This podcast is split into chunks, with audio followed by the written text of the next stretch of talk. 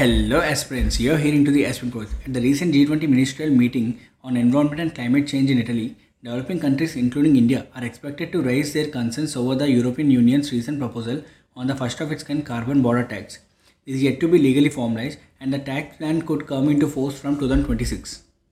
In this episode, we are going to discuss about the carbon taxing and the international concerns regarding carbon taxing and how it works and what are the recent international developments and also some brief about carbon pricing.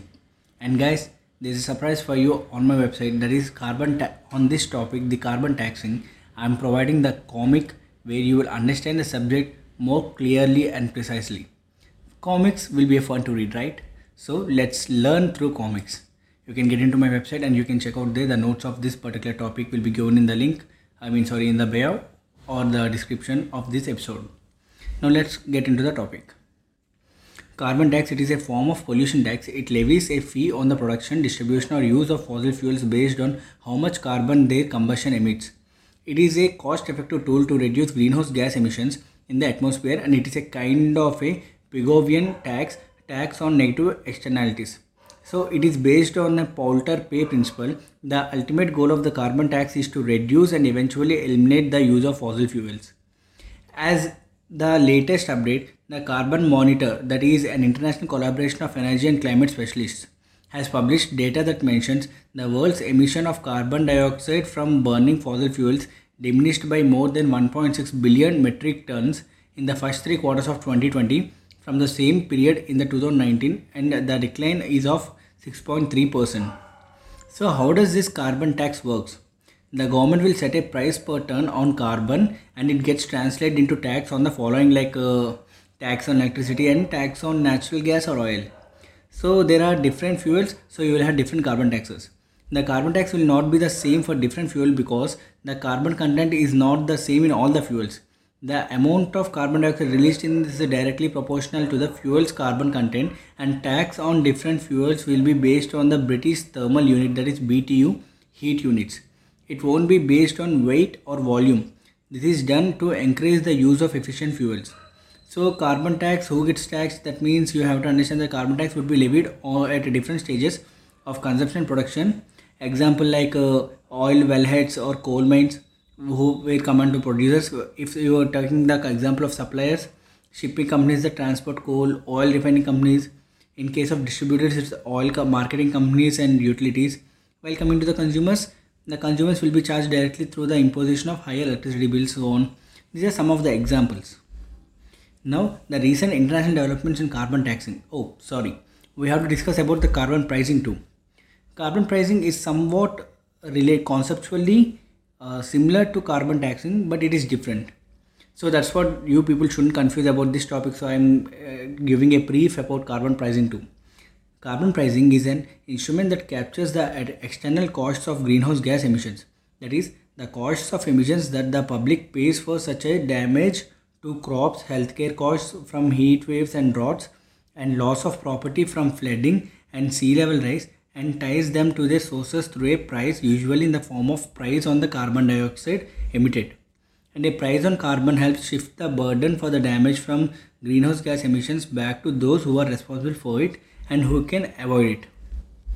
Fine, let's get back to the carbon taxing and the recent international developments. First one, the imposing of carbon levies. The measure is designed to protect European industries from competitors abroad who are not subjected to same carbon levies. A transitional phase from twenty twenty-three to twenty-five will see importers monitoring and reporting their emissions. And similar proposal also from U S A. In the United States, the Democrats have proposed their own version of a tax on imports from countries that lack substantial climate policies as part of three point five trillion budget plan, and however this proposal is far less detailed than the European Union's plan. And previously the European Union has a policy, that is a decade ago, European officials wanted to charge foreign airlines taking off and landing in Europe for the carbon pollution they produce, but the European Union scrapped the idea after heavy pressure from the United States and China. Later, emission trading system of European Union has been introduced, in that the twenty-seven European Union member states have much stricter laws to control greenhouse gases emissions in the form of the emission trading system that caps how much greenhouse gases individual industrial units can emit. Those industries that fail to cap their emissions can buy allowances from those who have made deeper cuts. And carbon pricing will be helpful as an instrument. As per the World Bank, about sixty-four carbon pricing instruments such as emissions trading schemes or taxes are in use around the world. And however, they cover only twenty-one percent of the global greenhouse gas emissions. Now, the European Union and the carbon border tax, which it is uh, talking in the recent uh, meetings, the first and foremost aim is to disincentivize the carbon extensive goods. That is, the idea behind the tax is to disincentivize companies outside the European Union that are exporting to the European Union for carbon extensive goods. That is like steel, cement, fertilizers and aluminium. So they give a digital certificate to the importers uh, representing the ton of carbon dioxide emissions embedded in their imported goods.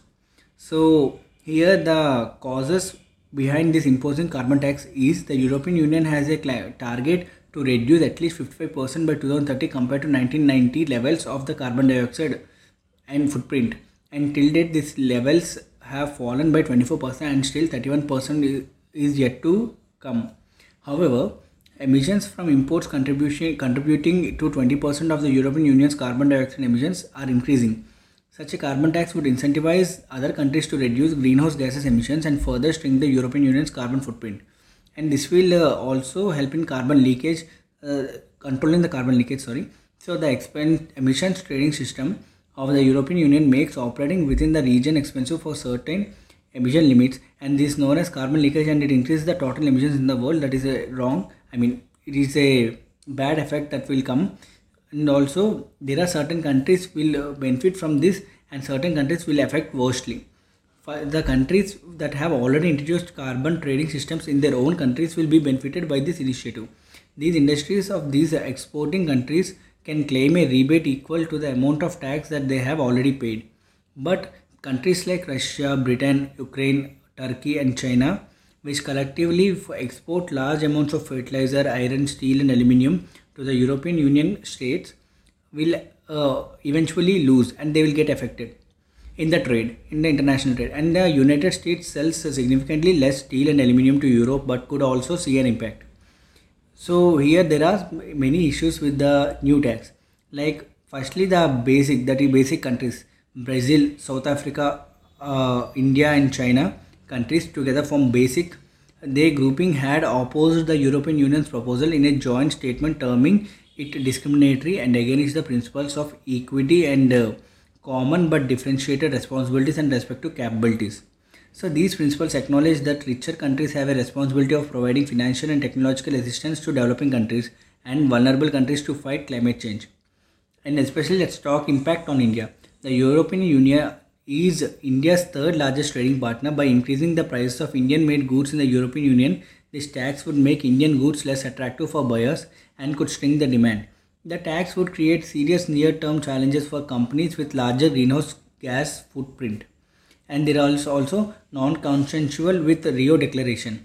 That is, the European Union's notion of having a uniform standard all over the world for the environment is not borne out by the global consciences contained in the Article twelve of the Rio Declaration, which says that the standard applicable to developed countries cannot be applied to the developing countries.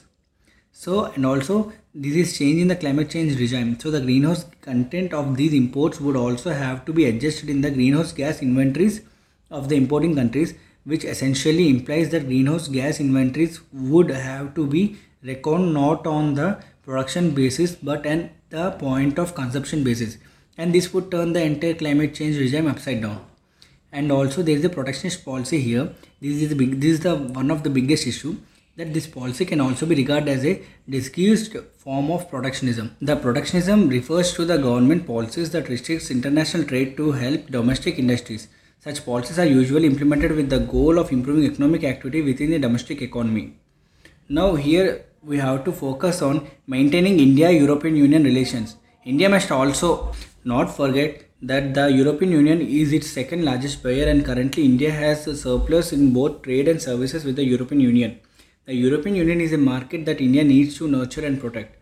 India should talk to the European Union bilaterally to ensure that its exports with the latter are protected either through a free trade agreement or by other means, and if there are adjustments and standards that India needs to meet with, then it should look forward to fulfilling it. and also India should play wise, because India is not an exporter of cement and fertilizers to the European Union, and on steel and aluminium too. It is relatively smaller than the other countries, but India is not the target of this policy of the European Union. The target is Russia, China and Turkey, which are large emitters of the carbon and major exporters of steel and aluminium to the European Union. There is a little reason for India to be at the forefront of the opposition. It should rather talk directly to the European Union and bilaterally settle the issue. And also, uh, while protesting, China has always followed the policy of keep, keep preparing while protesting. So it is taking about protesting against the carbon border tax, but side by side it has already started its own carbon trading system, also claiming it to be the largest.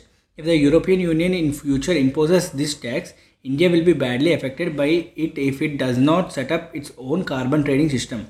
And India shall not be caught off guard in two thousand twenty-six if the tax is imposed, and it shall prepare for the best as well as the worst. And this one reshapes the climate mitigation policies of India also. India may not have a carbon trading system, but its energy taxes, if converted into carbon equivalents, would rank as very high. And India already has measures of climate change mitigation in the country, and it, is, it just needs to convert them, devise them in ways which are compatible with the important markets of India. And also there is a collective persuasion should be there, that is like the BASIC countries and the other significant developing countries shall follow the policy of collective persuasion at the global meetings for finding alternatives for the climate change mitigation rather than the implementing such a policy. A mechanism like carbon border tax for change, charging uh, import, imported goods at borders may spur adoption of cleaner technology, but if it happens without adequate assistance for newer technology and finance, it would rather become disadvantageous for the developing countries. As far as India is concerned, it must assess the advantages and disadvantages that is likely it is likely to face with the imposition of this tax, and talk to the European Union with the bilateral approach. This is all about the carbon border taxing system. I hope you do like this episode. If you do like this episode, please share it to your friends, and also don't forget to read in comics, because that will be a that's the best way to remember the concepts. And you can find it in my blog, the aspirant watch U P S C dot com. You can log in and you can search for carbon border taxing system, and you will get the topic. And also the link will be given in the description. You can check it out.